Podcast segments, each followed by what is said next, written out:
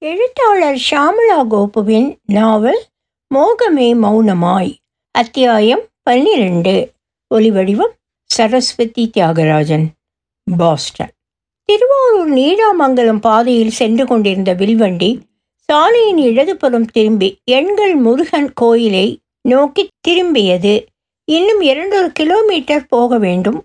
நேற்று காலையில் கிளம்பிய வண்டி சிக்கல் சிங்காரவேலர் கோயிலுக்கு போய்விட்டு மாலையில் எட்டுக்குடி முருகனை தரிசனம் செய்துவிட்டு அங்கேயே தங்கி இதோ காலையில் கிளம்பி எண்கண் கோயிலுக்கு போய்க் கொண்டிருக்கிறது வண்டியில் மலேசியாவில் இருந்து வந்திருந்த முத்தையா அவர் மனைவி சிவந்தி ஆச்சி மற்றும் அவர்கள் மகள் நீலாயதாட்சியும் இருந்தார்கள்.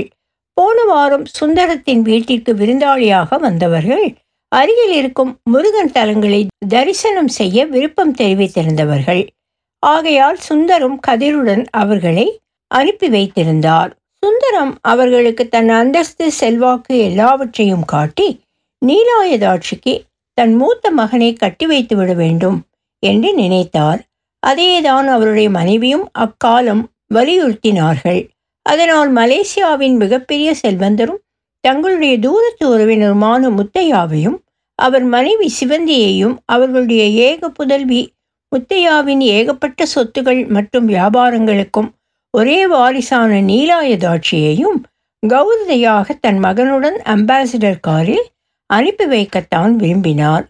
ஆனால் முதன் முதல் இந்த ஊருக்கு வந்திருக்கும் நீலாவிற்கு மாடுகளையும் மாட்டு வண்டியையும் பிடித்து போகவே அதில் தான் பயணம் செய்ய விரும்புவதாக பிடிவாதமாக சொல்லிவிட்டாள்.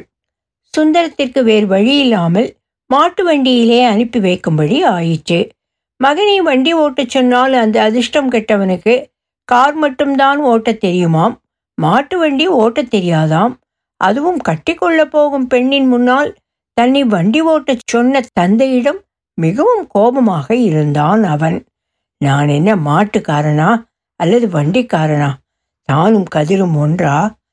இருபுறமும் ஓங்கி வளர்ந்திருந்த பனை மரங்களும் நீர்த்திழம்பும் குளங்களும் அப்போதுதான் நாற்று விட்டிருந்த வயல்களும் அதில் வந்து தத்தி தத்தி பறந்து செல்லும் தவிட்டு குருவிகளும் சாண வாசனையும் ஐயனார் கோயிலும் நீலாவிற்கு கண்கொள்ளா காட்சியாக இருந்தது.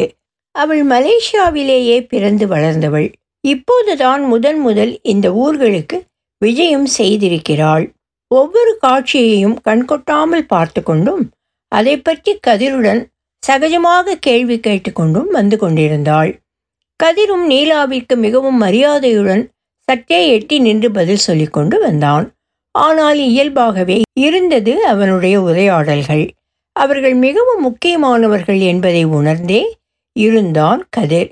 ஏனெனில் சுந்தரம் வேறு யாருக்குமே இந்த வண்டியையும் தன்னையும் அனுப்பியது இல்லை. ஆனால் நீலாவுடன் பயணிப்பது கொஞ்சம் ஆபத்தானதாகவே இருந்தது. ஏனெனில் நீலா கதிரை ரொம்ப சர்வசாதாரணமாக தோளில் தட்டி தட்டி பேசினாள். எந்த பொண்ணும் தன்னை தொட்டு பேசி பழகிறாத கதிருக்கு நீலாவின் தொழுகை முதலில் அதிர்ச்சியாகத்தான் இருந்தது. என்ன பெண் இவள்? என்று அங்கலாய்ப்பாகவும் இருந்தது. யாரேனும் தப்பாக எடுத்துக்கொள்வார்களோ? என்று பரிதவிப்பாகவும் இருந்தது. ஆனால் சிறு பிள்ளையாக பழகும் அவள் இயல்பு புரிந்தபோது யாரென்ன நினைத்தால் என்ன? பார்வையில் குமரியாகவும் பழக்கத்திற்கு குழந்தையாகவும் இருக்கும் நீலா ஆயிரத்தில் ஒருத்தி என்பது திட்டமாயிற்று கதிரவனுக்கு. அப்போது அவன் தோளில் தட்டி வயக்காட்டில் தத்தி தத்தி செல்லும் தவிட்டுக்குருவியை காட்டி உன்னே ஒன்று பிடித்து தாக்கதேர் என்று கேட்டாள் நீலா. அதையெல்லாம் பிடிக்க முடியாது நீலாம்மா. ஏன்? அதோ அங்கேதான் தரையில் உட்கார்ந்திருக்கு. நான் கிட்ட போறதுக்குள்ளே அது பறந்து போயிடும். அத்தோடு விட்டாளா அவள் கண்ணுக்குட்டியை பிடித்துத்தா அது யார் வீட்டு கண்ணுக்குட்டியோ? அதோ அந்த பூ வாசனையா இருக்கே. அதை பறிச்சுத்தா? தாழம்பூவா ஆமாம் அதையாவது பறிச்சு கொடேன். இல்லைம்மா அதில் பாம்பு இருக்கும். கண்ணுக்கு தெரியாது. பறிக்க போனா கையிலேயே ஒரு போடு போட்டிடும் நான் உனக்கு அம்மாவா? இங்கே பெண் பிள்ளைகளே அப்படித்தான் கூப்பிடுவாங்க. இந்த பக்கத்து நடைமுறைகள் அறியாதவள் அவள். நாகரிகமான இளம் பெண்ணான நீலா வாலிபத்தின் வனப்புடன் வளமையின் செழிப்புடன் துரு துரு என்று அலையும் கண்களுடன் நீண்ட பாவாழையும் இழைவரை மட்டுமே இருக்கும் சட்டையும் அணிந்து தென்றல் போல் இருந்தாள். எப்போதும் தங்கு தடையில்லாத பேச்சும் அருவி போன்ற சிரிப்பும் அவளுடைய விசேஷ அடையாளங்கள். அவளுடைய உற்சாகம் அருகில் இருக்கும் அனைவருக்கும் எளிதில் தொற்றி கொண்டு விடக்கூடியது. கோயிலில் தரிசனம் முடிந்ததும் ஊருக்கு திரும்பினார்கள். வழியில் தாமரை குளத்தில் இறங்கி கால்களை நனைக்க ஆசைப்பட்டவள் வண்டியை நிறுத்தச் சொன்னாள். எதுக்கு நீலா? வீட்டுக்கு போலாம். அம்மா அங்க பாரு தாமரைப்பூ பிரிச்சுக்கிட்டு வரேன். தாமரைப்பூவையா என்றான் கதிர். நீ தயவு செய்து வாயை திறக்காத. எதை கேட்டாலும் ஏதாவது காரணம் சொல்ற. நீ ஒன்றும் வர வேண்டாம். நீ வண்டியை நிறுத்து. வண்டியை நிறுத்தினான் கதிர். படித்துறையில் இறங்கியவள் பாதம் வரை நனைத்தவாறு தண்ணீரில் நின்று கொண்டிருந்தவள் கொஞ்சம் கொஞ்சமாக இறங்கி தாமரைப்பூ பறிக்கப் போகிறேன் என்று சொல்லிக்கொண்டு ஆழத்திற்கு போய்விட்டாள். அதை பார்த்து கொண்டிருந்த சிவந்தி பயந்து போனவளாய் கரைக்கு திரும்பி விழச் சொன்னாள். விளையாட்டு பிள்ளையான நீலா அம்மாவின் கூப்பாடை காதில் வாங்காதவளாக அருகில் இருந்த ஒரு தாமரை மொக்கையும் ஒரு பூவையும் தண்டுடன் பறித்தவாறே சிரித்துக்கொண்டு கரையை நோக்கி திரும்பத் தொடங்கினாள். ஆனால் தாமரை கொடி காலை சுற்றி கொண்டிருந்தது போலும் அது அவளை கொடிகளின் அடியில் இருந்த சேற்றில் இழுத்து அமுக்கியது. உதறிவிட்டு மேலே வர முயன்றால் முடியவில்லை. இப்போது அவளுக்குமே பயம் பிடித்து கொண்டது. அம்மா அம்மா என்று அலறினாள். மாட்டின் கயிறை பிடித்து கொண்டு நின்றிருந்த கதிரவனின் காதில் நீலாவின் அலறல் சத்தம் கேட்கவே மாட்டு வண்டியை விட்டுவிட்டு ஓடி வந்தான். அவனை கண்டதும் இன்னும் அலறல் அழுகையாக மாறிவிட்டது நீலாவிற்கு. தபதபவென்று குளத்திற்குள் இறங்கியவன் பாதுகாப்பான இடமாக நின்று கொண்டு தன் தலையில் முண்டாசு கட்டியிருந்த துண்டை அவிழ்த்து அவளை நோக்கி வீசினான். அதை கெட்டியாக பிடித்துக்கொள் என்று சொல்லிக்கொண்டே அவளை கரையை நோக்கி பலம் கொண்டு இழுத்தான். கை கெட்டும் தூரத்தில் வந்தபோது தன் கையால் அவளை பற்றி இழுத்து தன் நெஞ்சோடு அணைத்தவாறு கரையை நோக்கி வந்தான். அதிர்ச்சியில் தலை சுற்றி அவன் தோளில் சாய்ந்திருந்த நீலா கரைக்கு வந்த பின்பும் கண்களை திறக்கவில்லை. குளத்தில் இருந்து சில்லென்ற நீரை குனிந்து எடுத்து அவள் முகத்தில் அடிக்கவே சுயநினைவு வந்து கண்களை திறந்தாள். அவள் கன்னத்தை தட்டி அவளை சுய உணர்விற்கு கொண்டு வந்தான் கதிர். இந்த வயதில் உனக்கு தண்ணியில் கண்டம் உண்டு என்று நீ பிறந்தபோதே நீடாமங்கலம் சோசியர் சொன்னாரு. சரியா? போச்சு. அம்மாடியோ நல்ல வேலை கண்ணை திறந்த கதிரில் நெஞ்சில் சாய்ந்து கொண்டிருந்த நீலாவை இழுத்து தன் நெஞ்சோடு அணைத்து கொண்டாள் தாய் சிவந்தி. அவள் தலையை வருடியவாறு கோயிலுக்கு போய் வந்ததில் நீலாவின் தலைக்கு வந்த ஆபத்து தலைப்பாதையோடு போயிட்டு என்றார் அதற்குள் சுதாரித்து கொண்டு எழுந்து நின்ற நீலா கலகலவென்று சிரித்தவாறே சரியா சொன்னீங்கப்பா என் தலைக்கு வந்தது கதிரின் தலைப்பாகையோடு போயிற்று.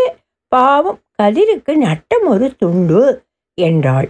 அப்போதுதான் கதிரும் நீலா கை காட்டிய திசையில் கவனித்தான். அவன் துண்டு குளத்தில் மிதந்து போய் கொண்டிருந்தது.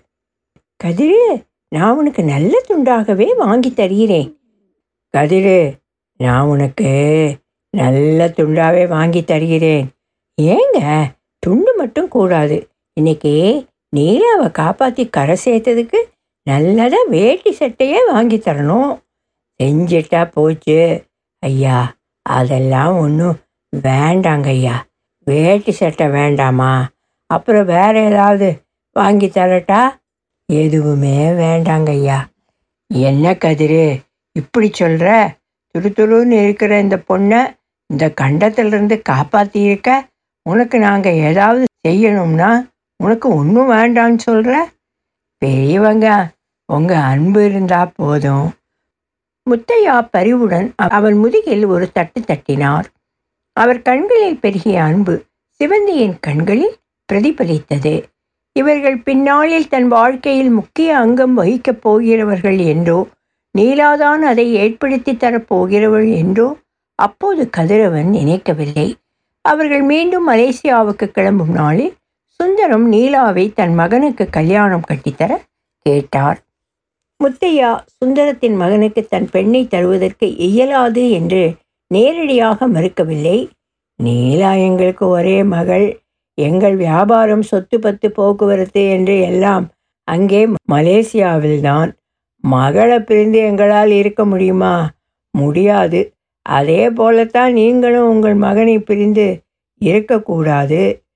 சுந்தரம் கோபம் கொண்டு பகை மூடாதவாறு ஆதுரத்துடன் மென்மையாக காயிருக்க கனி கவர்ந்தாற் போல சொன்னார். அவருடைய இயல்பான யதார்த்தமான உண்மையான பேச்சு சுந்தரத்திற்கு அவரிடம் நல்ல விதமான உணர்வையே தந்தது. மனம் நிறைந்தவராக முத்தையாவின் கரங்களை பற்றி கொண்டவராக சொன்னார்.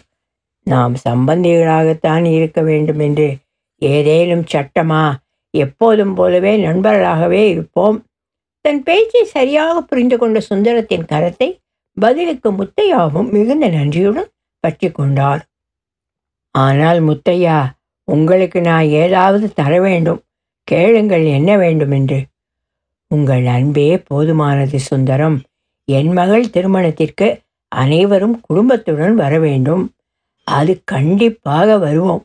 ஆனால் என்ன வேண்டும் என்று கேளுங்கள் முத்தையா.